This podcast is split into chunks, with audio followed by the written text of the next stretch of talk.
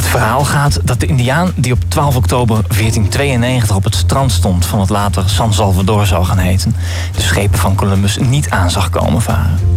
Hij zag alleen vreemde rimpelingen in het water. Doordat hij zich een schip niet kon voorstellen. Mensen zijn zo sterk geconditioneerd dat ze alleen dingen kunnen zien die ze kennen en mogelijk achten. Zo luidt de moraal van het verhaal. We weten niet of het waar is, maar we weten wel dat het met de Indiaan slecht is afgelopen. In Scheep aan de Horizon praten we over de vreemde rimpelingen die we zien in de hedendaagse economie en samenleving. Van proefballon tot hackathon en van virtual reality tot gekkigheid. Van alles passeert de revue en steeds vragen we ons af: wat zien we hier eigenlijk? En vooral, wat zien we niet, maar komt wel recht op ons af. Goedenavond en welkom bij Schepen aan de Horizon. Dit is de 33ste aflevering op 23 juni 2016. We schepen in met zonnebrillen op en we varen uit met een toenemend aantal cruiseschepen in ons blikveld. Ik ben Maarten Brons en ik eet u welkom vanuit de studio van Oog Radio in de Akkerstraat in Groningen. In mijn kielzog bevinden zich Ronald Mulder en Marielle Gebben. Hoi. Hey, Hallo. welkom. En wij verwelkomen ook onze speciale gast van vanavond, Philip Wagner. Hij is kennisondernemer en hoogleraar Global Economy and Governance. Goedenavond. Welkom. Marielle en Ronald praten met Philip in drie delen over ethiek en besturen, ondernemen en opleiden. Ehm, en het kraaiennest, ja, het kraaiennest doen wij er eh, zelf even bij. Ik zou zeggen, Marielle, Ronald, Philip op volle toeren. Dankjewel, Maarten. Ja, dat was toch al een aankondiging. Ethiek, besturen. Ehm, nou, ik weet niet eens meer wat hij allemaal zei. Dus misschien moet je het zelf eens vertellen. Eh, wie ben je, Filip? En wa- waar hou je je mee bezig? Ik hou mij eh, met een heleboel dingen bezig. Omdat ik eh, altijd eh, nieuwsgierig ben wat er in de buitenwereld gebeurt. In die zin vind ik de titel van dit programma dus schitterend. En waar het eigenlijk altijd om gaat, is proberen iets te betekenen voor de omgeving om je heen. En ja, als je dan hebt over ethiek, dan denk ik dat het belangrijkste vertrekpunt is dat je er nooit van uit moet gaan dat je zonder meer een beter mens bent dan anderen. Nooit veruigen dat je zonder meer een beter mens bent dan anderen. Zo, nou, eh, eh, volgens mij eh, kunnen we er zo een uur over praten. Maar nog heel even voor de luisteraars. Wat doe je dan precies? Want je bent hoogleraar. Ja. Ik doe twee dingen. Ik ben eigenlijk in de eerste plaats ondernemer. En ik vind dat eh, fantastisch bevoorrecht. Als ondernemer kan je namelijk nooit anderen het verwijt maken dat ze jou beperken. Hè? Je hebt de mogelijkheid van initiatief. En je kan zover reiken als je eigen ambitie en mogelijkheden strekken. Nou, dat is niet elke dag makkelijk. is ook niet elke dag succesvol. Maar het is wel elke dag boeiend en motiverend. Eh, hoogleraar zijn is ook fantastisch. Dat is namelijk een volstrekt eh, vrij beroep. Hè? Waarin je de mogelijkheid hebt andere mensen in je inzichten te delen. En eh, dat doe ik ook graag. En die twee dingen die, eh, die gaan ook goed samen. Maar, en jij bent hoogleraar niet hier in Nederland, maar eh overzees. Ja, het schip voor een eind richting het westen. En ik werd hoogleraar bij ICUC. Dat is de Intercontinental University of the Caribbean. Dat is dan zogenaamde West-Caribië. Nou, Nederlanders die kennen over het algemeen de Nederlandse eilanden. Hè? Aruba, Bonaire, Curaçao en Sint-Eustatius en Saba en Sint Maarten. Voor de helft. Deze universiteit, ja, voor de helft en de andere helft is eh, aan de Fransen. Eh, Deze universiteit die heeft de West-Caribië als werkgebied. Die eh, is, heeft haar oorsprong op Curaçao, richt zich op Colombia, eh, Panama, eh, Dominicaanse Republiek. Aha. En dat is een gebied eh, waarvan we in Nederland nog niet doorhebben dat daar zoveel gaat gebeuren de komende jaren. Is een heel interessante omgeving om te werken. En, en, en en waarom precies? Kun je daar iets over vertellen? Nou, vandaag stond in de krant dat de FARC de wapens heeft neergelegd.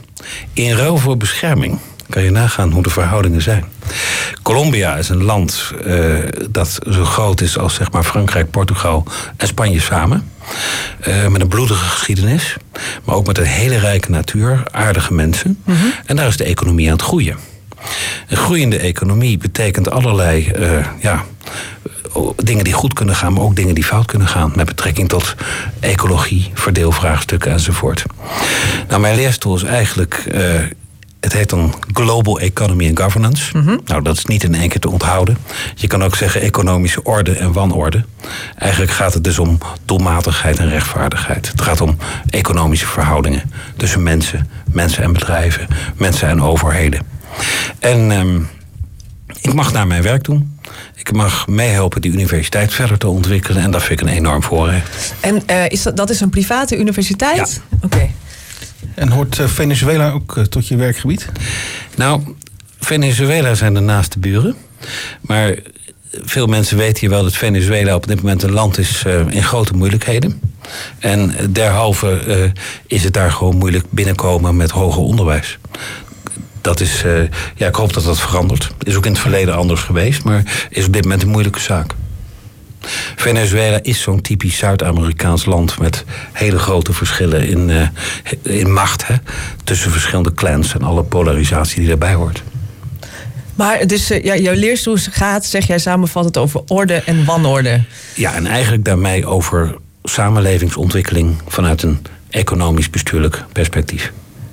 En, ehm, eh, maar, en is dan ook met name hè, de ontwikkelingen zoals, zoals je die al kort even schetst in Colombia, is dat dan ehm, eigenlijk waar jij je dagelijks mee bezighoudt? Of is het breder dan dat?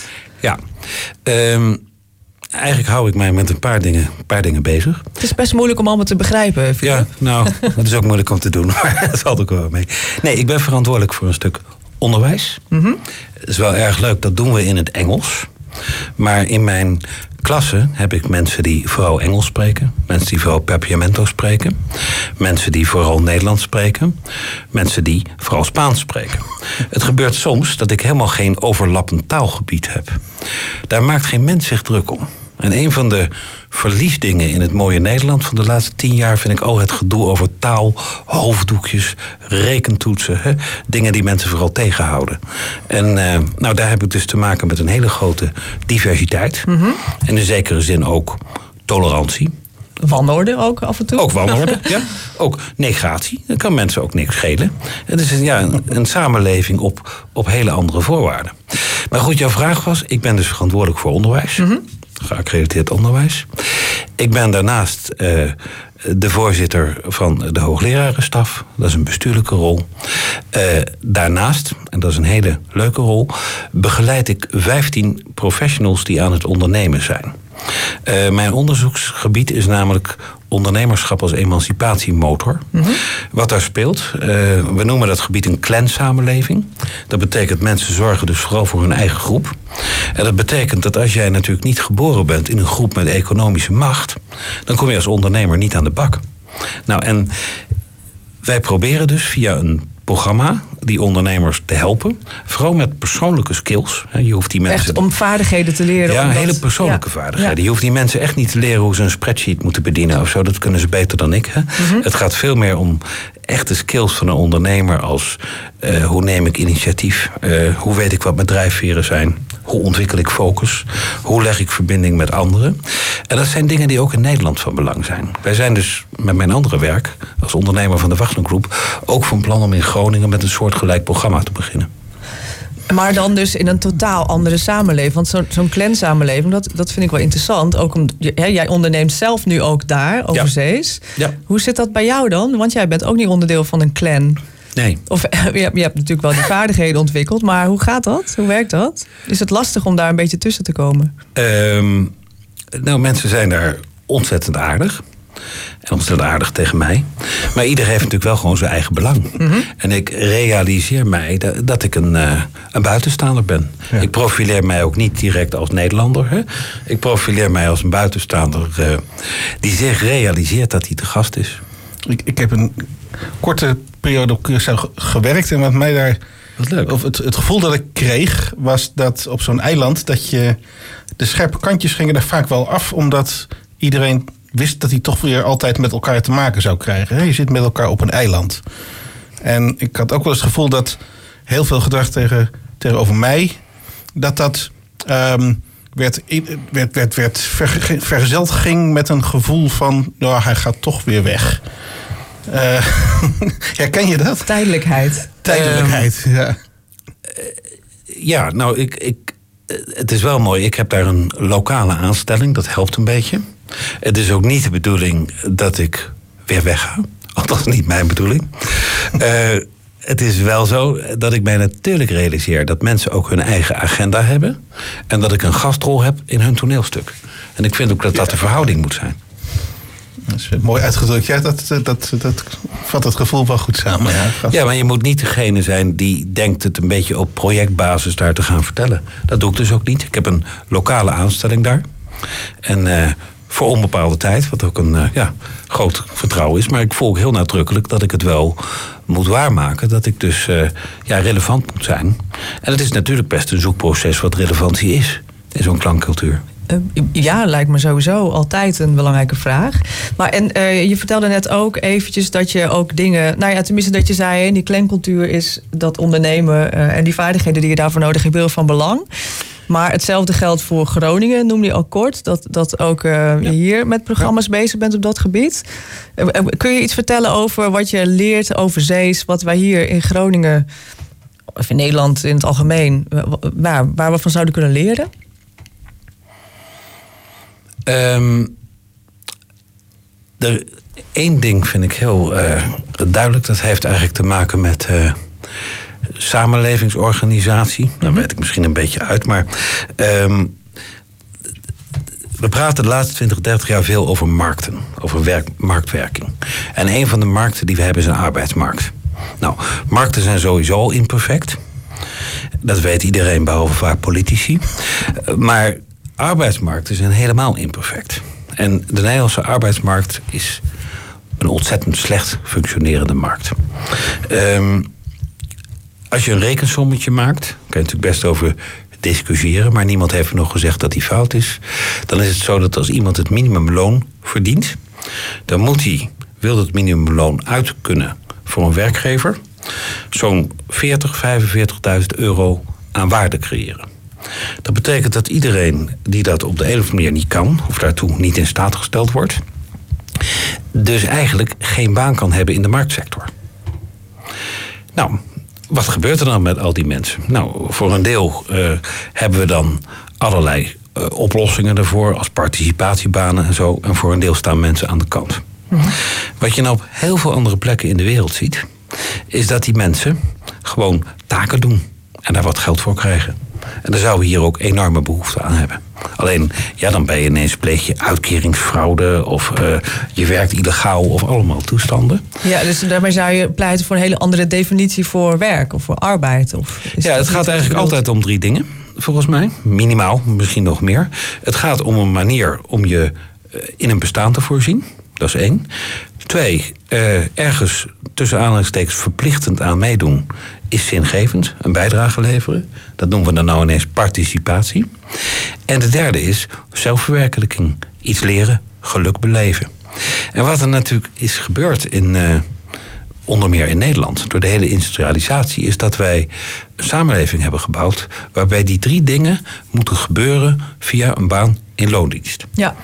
En op dit moment hebben we daar dus laatste verkramping van. Met dingen als de wet DBA en dat soort toestanden. Hè. Uh, Wat met, is de wet DBA, heel kort? Uh, heel, heel, kort betekent dat dat niet, meer, niet iemand meer makkelijk als ZZP'er kan werken en een factuur sturen. Oh ja. En dan gaan we hele uh, gedoe daaromheen bouwen. Met maar één doel: dat dat moeilijker wordt. En dat er dan een illusie is dat bedrijven en overheidsinstellingen dan die mensen in vaste dienst gaan nemen.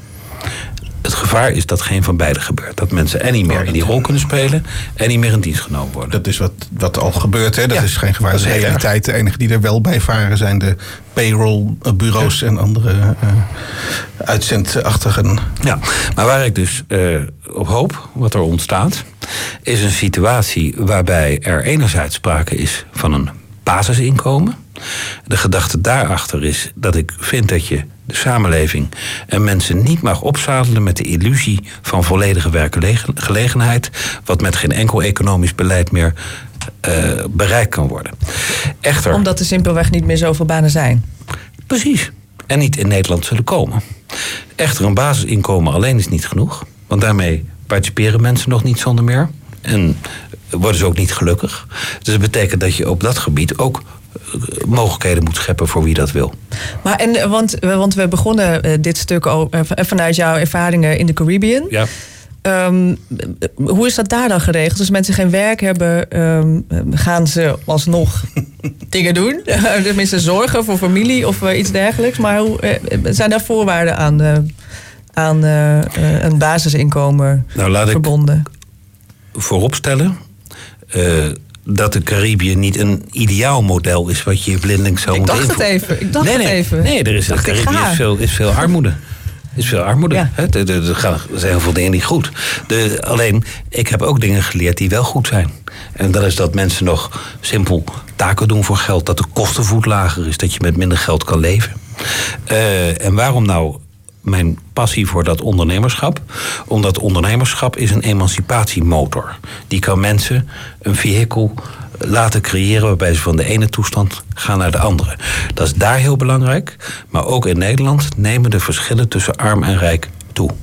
Eh, groepen die uit elkaar drijven. Wij hebben ook enorm behoefte aan dat soort emancipatiemotoren.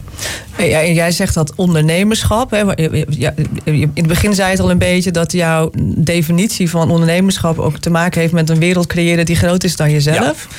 En jij ziet ondernemerschap als een belangrijke vaardigheid om die kloof te dichten? Of Ja, ondernemerschap eh, maakt mensen mobiel vanuit de context waar ze zich bevinden.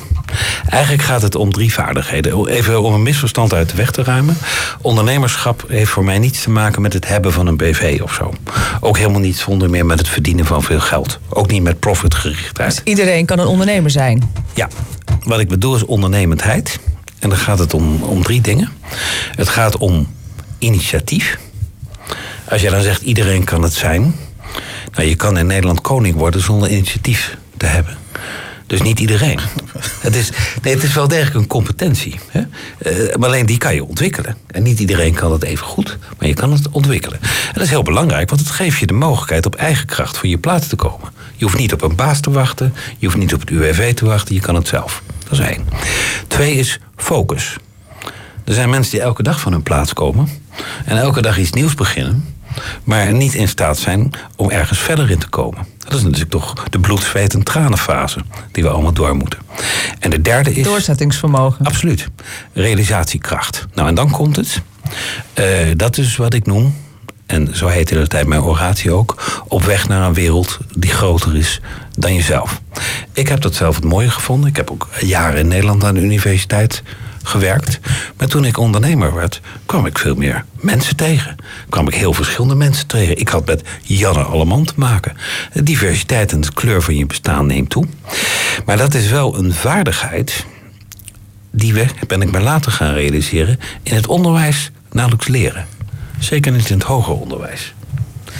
Het hele systeem van individueel tentamineren geeft natuurlijk toch de boodschap mee aan jonge mensen dat je vooral in je eentje succesvol moet zijn. Ik zou vertellen, als ondernemer speel ik in mijn eentje niet klaar.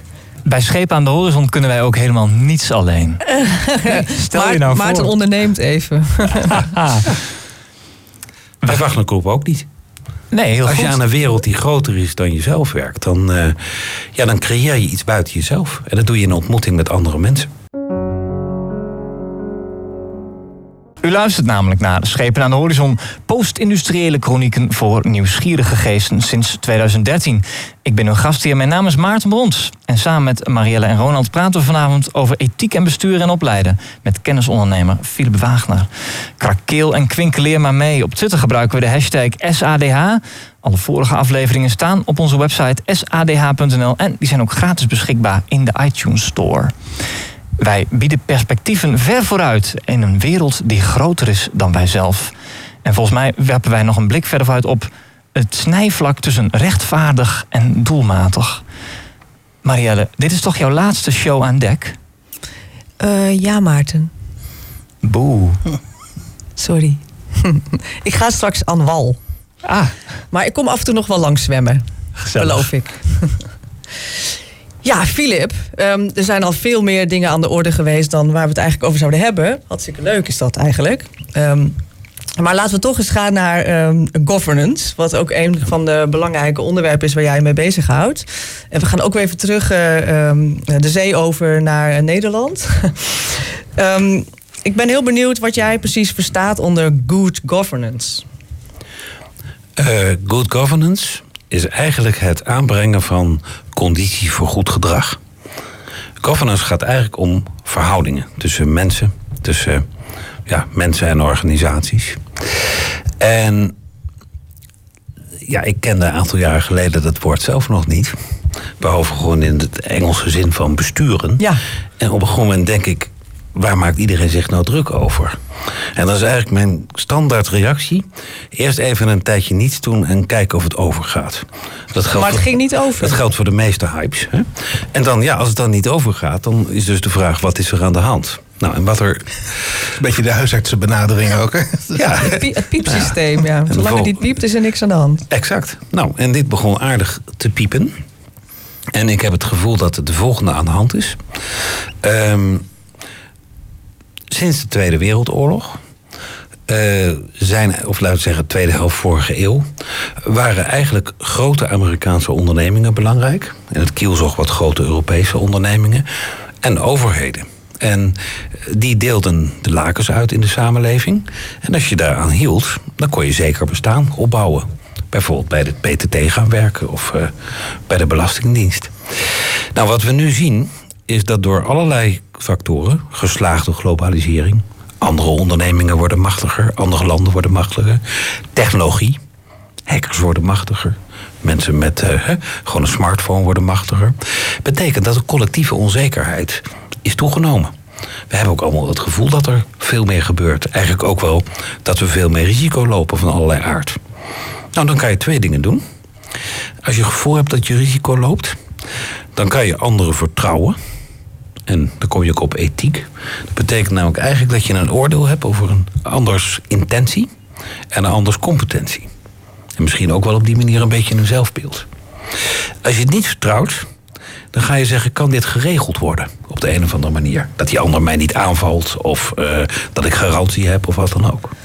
Ik denk dat het vertrouwen in de samenleving ook sinds de economische hiccup van 2008 gedaald is. Hè? En natuurlijk het gedoe met terrorisme en zo. En dus is er een enorme vraag naar dingen regelen. Maar dus je, je- zegt eigenlijk, hè, we hebben al die jaren een bepaalde structuur en systemen opgebouwd. die Ja. ons ook een tijd hebben gediend, eh, Ja. denk ik. Ehm, ehm, dat werkt langzamerhand niet meer. hè. Macht, machtsverhoudingen veranderen door technologie, et cetera. En dan kom jij met de woorden vertrouwen en regelen. Ehm, wat betekent dat als wij nu dan, we zijn dus blijkbaar ons, ons oude systeem aan het herzien of aan het Ja. vernieuwen, of misschien wel een heel nieuw systeem aan het bouwen. Hoe, hoe doe je dat vanuit vertrouwen?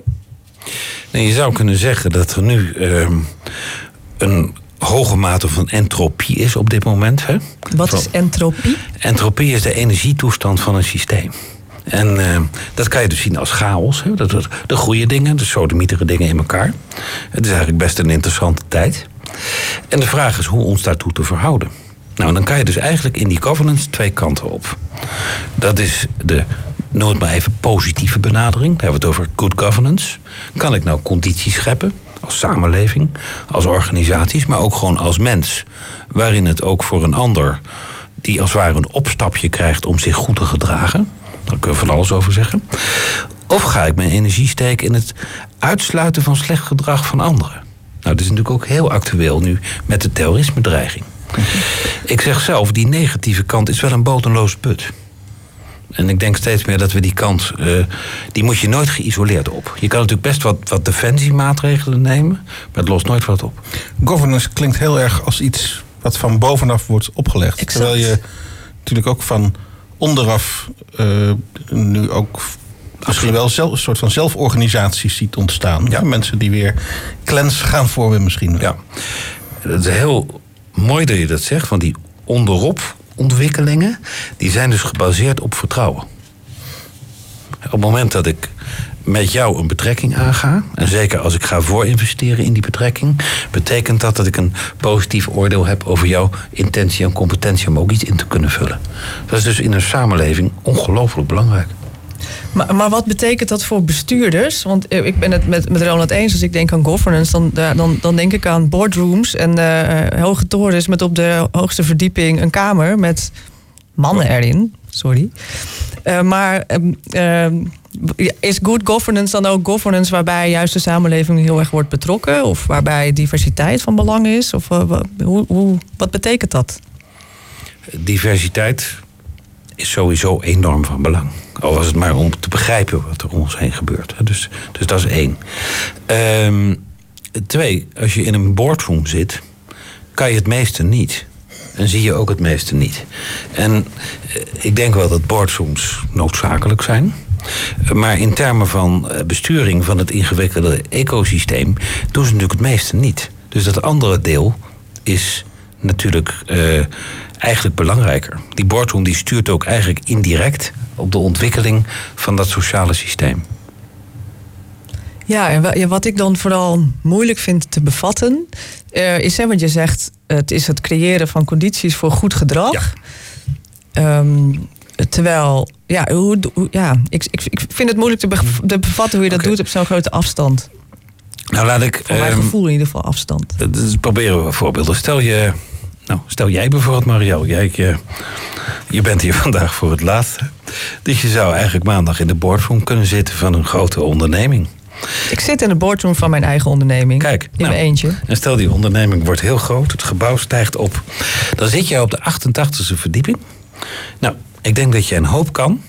Maar je gaat je op dat moment ook realiseren dat net als nu je voor alles afhankelijk bent van anderen. Je bent afhankelijk van het gedrag van klanten, gedrag van toeleveranciers, de sociale infrastructuur, de technische infrastructuur enzovoort. Nou, die afhankelijkheid is wat mij betreft uitgangspunt. Het is een neurose, ik zeg maar even Trumpiaanse neurose, om te denken dat we kunnen investeren in onafhankelijkheid. Je moet dus betekenis geven aan de relaties die er zijn. En wat natuurlijk vaak gebeurt is in het powergedrag, en ik noem expres even Trump, is dat we dus die, onder, die afhankelijkheid gaan ontkennen. En dat we die vervangen door kracht. Uh, ik vind dus absoluut goed dat er boardrooms zijn, dat er toezichthouders zijn, dat er gestuurd wordt. Maar je stuurt altijd op basis van relatie. Je ziet het ook, Amerika heeft nooit een guerrilla-oorlog kunnen winnen. Met het sterkste leger ter wereld. En ja. iedere generaal weet dat hij gedragen wordt door zijn mensen. En, en als we dan, hè, die boardrooms blijven dan in jouw ogen. Ja. ja ik, we hebben eerder een gesprek gehad over holocratie en dat, en dat soort hele andere vormen van organiseren. Ik ben eigenlijk wel benieuwd hoe, het, hoe het er daaruit ziet. Ik weet niet of je daar uh, ideeën over hebt. En anders ben ik vooral heel benieuwd, hoe ziet het er dan uit, die, die boardroom van de toekomst? Heb je daar, heb je daar een beeld bij, visioenen? Um, nou, eigenlijk niet zoveel. Uh, ik denk namelijk dat er boardrooms zijn, zijn helemaal niet zo, uh, zo innovatief. Zijn niet zo in. Wat er in elk geval um, speelt, is dat vroeger hadden boardrooms die hadden een informatievoorsprong. Daar kwamen de dingen samen. Ja. Dat kan nu overal in de maatschappij. In een boardroom weet je dingen dus niet automatisch beter dan een ander. Dat geldt overigens ook voor hoogleraren. Wat je dus wel kan doen, is vanuit de verantwoordelijkheid die je hebt betekenis geven aan dingen. Een sleutelbegrip voor mij in governance is dus ook verantwoordelijkheid. Verantwoordelijkheid betekent letterlijk de bereidheid antwoord te geven. Het gaat er dus om of anderen vertrouwen stellen in jou. Als je het stel, je hebt een complexe organisatie die iedereen kent als een AWB, ik noem maar wat. Dan moet de AWB wel een boardroom hebben. Dan moet iemand zich verantwoordelijk maken. Een orgaan moet zich verantwoordelijk maken. Wij zijn de ANWB. Tot ons kan u ons richten. Maar je moet ook weten, in de boardroom doe je het meeste niet. En je weet het ook niet beter dan de rest. Eigenlijk is je, je kerncompetentie is het nemen van verantwoordelijkheid. Vandaar ook hè, dat aangekondigd werd dat ethiek natuurlijk altijd een uh, essentieel punt is. Oké. Okay. Dat vind ik een hele mooie uitspraak. Kerncompetentie is het nemen van verantwoordelijkheid. Ja. Ik heb, ik heb ook wel eens het gevoel dat heel veel organisaties verantwoordelijkheid aan het uitbesteden zijn op dit moment aan uh, toezichthouders. Ja. Van uh, maken jullie maar regels, dan weet ik waar ik me aan te houden heb. En dan. Uh, ja. Precies, geef me regels, want dan weet ik waar ik me aan moet houden. Ja, dat lijkt me strijdig met ver verantwoordelijkheid. Dat is ook volstrekt strijdig. Want aangezien natuurlijk onze samenleving eindeloos ingewikkeld en veranderlijk is, zijn regels nooit perfect. En op het moment dat dus een bestuur amoreel gedrag toont, ik zeg niet immoreel, maar amoreel, dus gewoon zonder moraal, en inderdaad verwijst naar de toezichthouder, dan gaat het vanzelf een keer mis. Dus net zoals amoreel autorijden. Dat gaat niet. Nee, maar het het gaat vanzelf mis, omdat die regels niet perfect zijn. En het gevaar is dus inderdaad, als wij toezicht al te belangrijk maken, dan gaat het vanzelf mis. Wij geven vanuit Wagner Groep een opleiding voor toezichthouders. En dat is het eerste wat ik ook altijd zeg. Een toezichthouder kan nooit zonder bestuurder. Sterker, toezicht is een component van goed bestuur en niet omgekeerd. Dus we moeten inderdaad de factor toezicht in de samenleving niet te veel celebreren. Daar worden we geen betere bestuurders van. Nou ja, en het zal dan in de samenleving ook met name continu over de vraag moeten gaan: wat is goed, wat is goed gedrag en waar vinden we dat we met z'n allen verantwoordelijkheid voor zouden moeten nemen?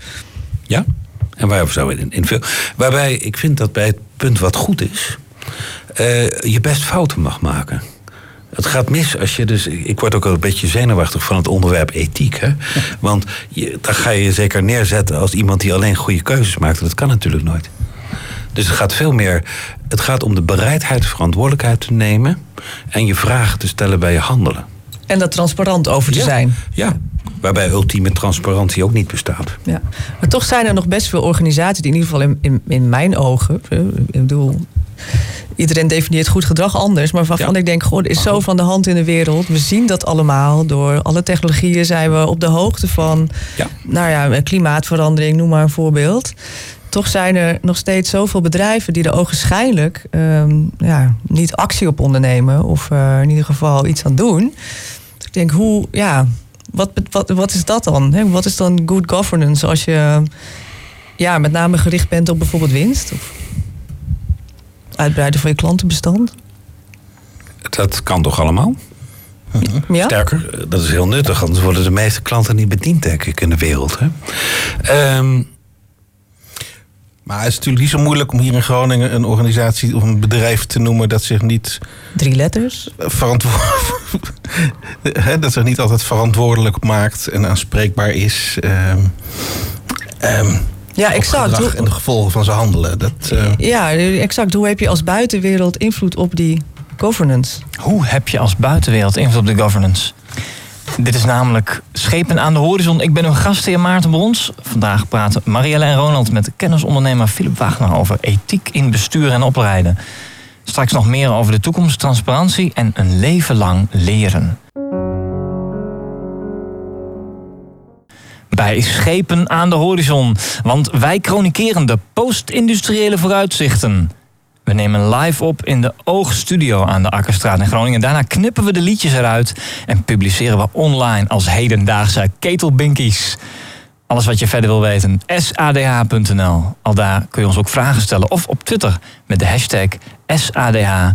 En vandaag gaat het over ja, een soort Pirsigiaans zen in de kunst van het governance. Wij praten met Philip Wagner. Ik zeg uh, Marielle, Ronald, steek van wal. Uh, wacht heel even, oh. Maarten. Pirsigiaans. kunt, u zich nader, kunt u u nader verklaren? Oh, ik hoorde iets over kwaliteit. Kwaliteit en zo. En dan het onderhoud van. Ik leg het je naar terug. Ja, uh, oké. Okay. Na afloop. Ik, ik, ik, voel me heel blond. Filip, uh, we, we eindigden het tweede blok met. Uh, we hadden het over, over de boardroom van de toekomst. En ehm, ja, we vroegen ons eigenlijk vooral af: hoe hebben wij als samenleving invloed op, um, op, op bestuurders? Um, en het liedje ging net over don't, don't stop thinking about tomorrow. Hoe krijgen we voor elkaar dat al die besturen aan de toekomst denken en aan de kinderen die opgroeien en die zorgen voor een, ja, een, een maatschappij, een aarde en alles die gezond is. Hoe hebben wij daar toezicht op? Wij als samenleving. Op heel veel manieren. Um, dat is natuurlijk geen eenvoudige vraag. Kijk, um, als samenleving hebben we op heel veel manieren invloed op organisaties. Uh, doordat we klant zijn. Dat noemen we dan ook, hebben we weer een mooi woord voor, consumer governance. Hè? Uh, doordat we opiniemaker zijn op allerlei manieren. Maar ook doordat die bestuurders natuurlijk ook van ons zijn. En um, als je kijkt naar uh, vorming van, nou noem het maar liever leiders dan bestuurders, dan is een belangrijke component van een leider is altruïsme. De leider moet iets over hebben voor de rest. En misschien hebben we soms gewoon verkeerde mensen, maar hebben we vooral verkeerde modellen waarbij we dus bestuurders stimuleren om zich te richten op een heel beperkt aantal KPI's. Nou, dan mis je natuurlijk per definitie de werkelijkheid. Maar eh, precies, die, die, die modellen. Maar hoe, hoe veranderen we als samenleving die modellen? Moeten we minder braaf worden, meer in opstand komen? Die modellen? Hoe maken we nieuwe modellen? Nou, we moeten geen nieuwe modellen maken, maar eh, onze hoop is natuurlijk de jeugd. Het begint op school. Eh, ondernemerschap en besturen, dat zijn hele ja, complexe vaardigheden. En die leer je niet in één dag. En stel dat ik bijvoorbeeld eh, nu zeg, ik wil aan topsport gaan doen. Nou, laten we zeggen, schansspringen. Nou, voor de mensen die mij, niet, die mij niet kunnen zien, ik ben bijna 54 en nooit veel aan sport gedaan. Dus dan snapt iedereen dat is redelijk kansloos. Er zijn ook mensen van mijn leeftijd die krijgen ineens te horen, na 30 jaar bij een organisatie te hebben gewerkt, eh, ga jij maar naar buiten, word maar ondernemer. Nou, je kan er ook niet gelijk aan de top beginnen. Nee. Eigenlijk moeten we dus al heel jong, en het gebeurt soms ook wel, maar het moet nog veel meer. Eh, kinderen, jonge mensen, in de context van hun privéleven en in de context van school, stimuleren om verantwoordelijkheden te nemen, initiatief te nemen in een wereld die groter is dan jezelf. En dat moet ook een beetje speels. Hè? Fouten maken hoort daar ook bij, anders wordt die ethiek zo'n verkrampte toestand. Maar je moet niet denken in deze wereld dat je nog eh, ondernemingen kan isoleren van de rest van de samenleving. Zodat vanuit die ontwikkeling van die jongeren, jeugd, die al die nieuwe talenten leren, eigenlijk vanzelf nieuwe systemen, noem het, of nieuwe situaties ontstaan. Nieuwe situaties. ja. Exact. Ja. Ja. Ronald, dit is toch iets wat jij destijds ook wel deed? In Georgië bijvoorbeeld? Ja, heb ik ook ondernemerschap gedoseerd. Maar dat was al aan universitaire docent, of studenten. Hè? Die zijn eigenlijk al te oud om alles nog te leren. Ehm, ja, ik denk serieus dat je met sommige aspecten van ondernemerschap al op de basisschool moet eh, beginnen. Of in ieder geval, dat, veel kinderen hebben dat al in zich. Hè? Je, je moet ophouden met het ze afleren eigenlijk. Om eh, zich aan regels te houden en stil te zitten. En eh, dat ze geen fouten- mogen maken en dat soort dingen. Dat... ehm, Ehm, maar goed, ik, ik, ik ben hier niet eh, de gast natuurlijk. Ik ben wel benieuwd hoe, Ik zag gewoon dat zijspoor even. Hoe denk, Philip er tegenaan kijkt. Van, want als je dat ideaalplaatje nou eh, legt naast ons onderwijsstelsel, hoe, hoe ziet het er dan uit? Nou, je moet in elk geval op de een of andere manier in de onderwijslijn eh, zorgen dat mensen niet meer de illusie krijgen eh, dat het hoogste doel is in je eentje te excelleren. Want dat gaat natuurlijk mis. Want dan ga je ook denken dat je in je eentje profijt moet trekken. Dus, dus daar, dat is helemaal geen natuurlijk gedrag, want de mens is een sociaal dier. Het tweede wat belangrijk is, is eh, ja, wat men dan later noemt employability. Dat is eigenlijk het vermogen om continu keuzes te maken en daarvan te leren. Je moet ook niet kiezen voor een baan, maar voor een bestaan. En dat doe je eigenlijk elke dag weer. Nou, en, dan zie je dus dat het hele systeem van CITO en keuzevakken en zo eigenlijk alleen maar rampen aanricht.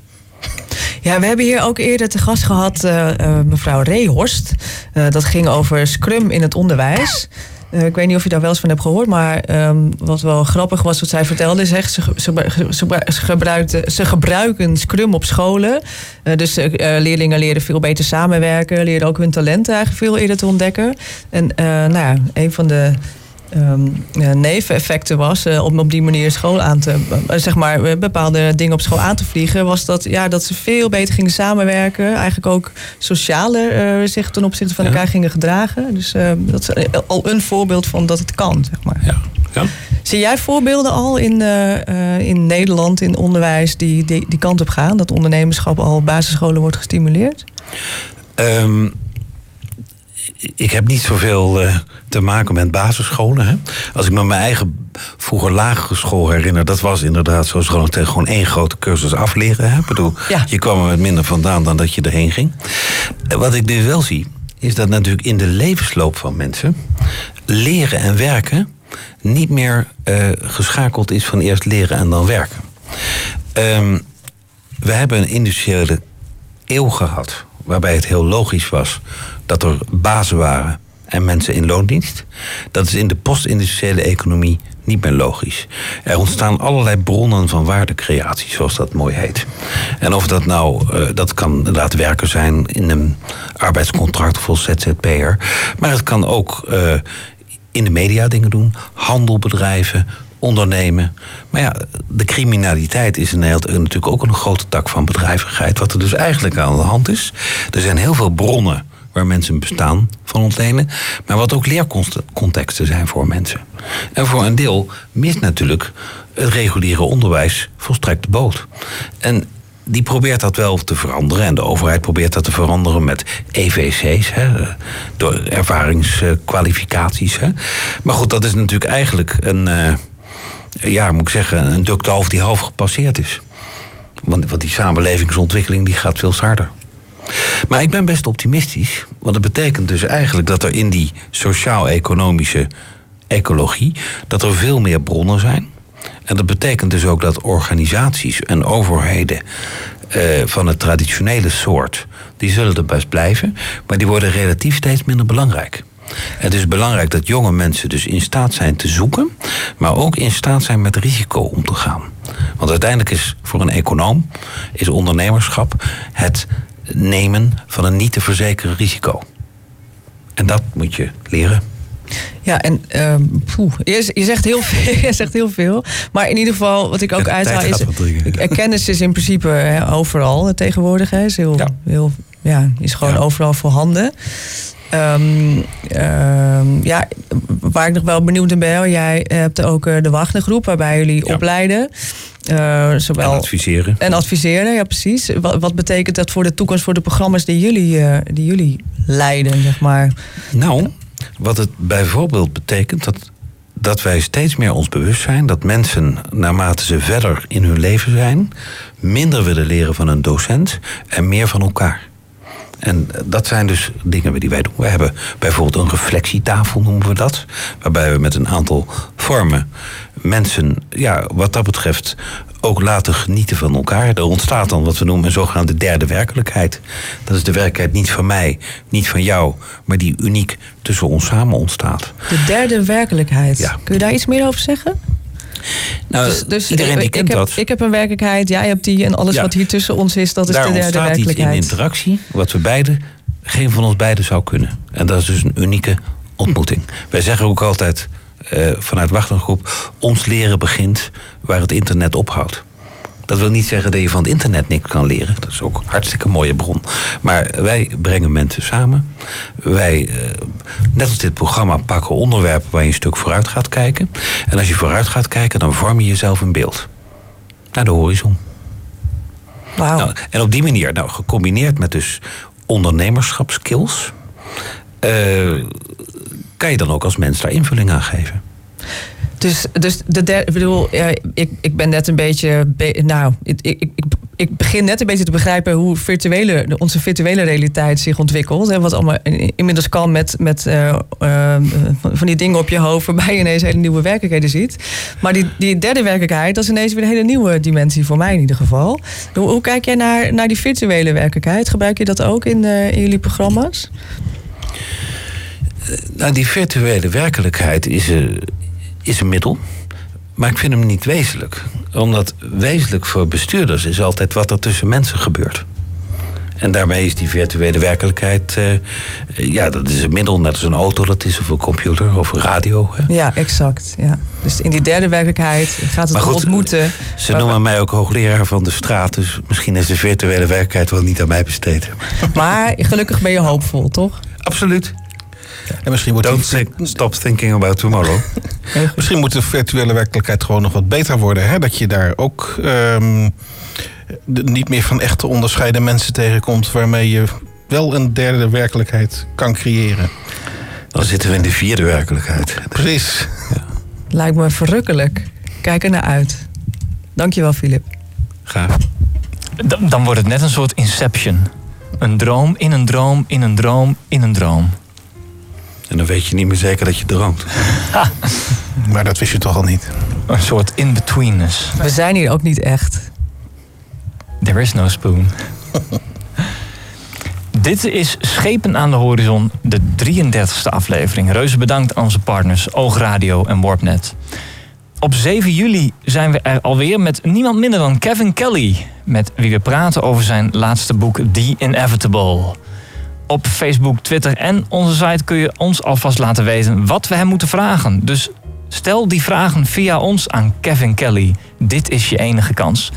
Voorgaande uitzendingen en alles, al, al het andere zijn ook terug te vinden op sadh.nl en ook gratis in de iTunes Store bij de podcasts. Schepen aan de horizon wordt gemaakt door Ronald Mulder, Lieke de Vries, Juri Sepp, Marielle Gebben, Linde Ex en mijn naam is Maarten Bons hier naast mij. Op, uh, in de machinekamer is natuurlijk Ruud-Jan de Mulder aan de knoppen. Onze speciale gast van vanavond, Philip Wagner, zeer bedankt voor je komst naar de studio. Voor nu, uh, slaap zacht iedereen en tot de volgende keer.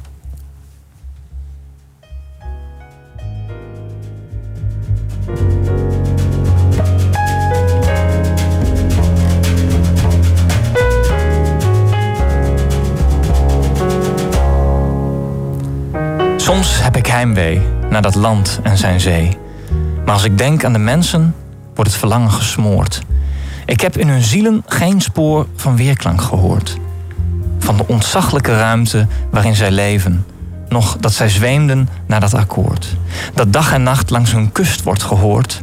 Of naar de macht van hun beemden. Slechts hun ziel is met duister behangen.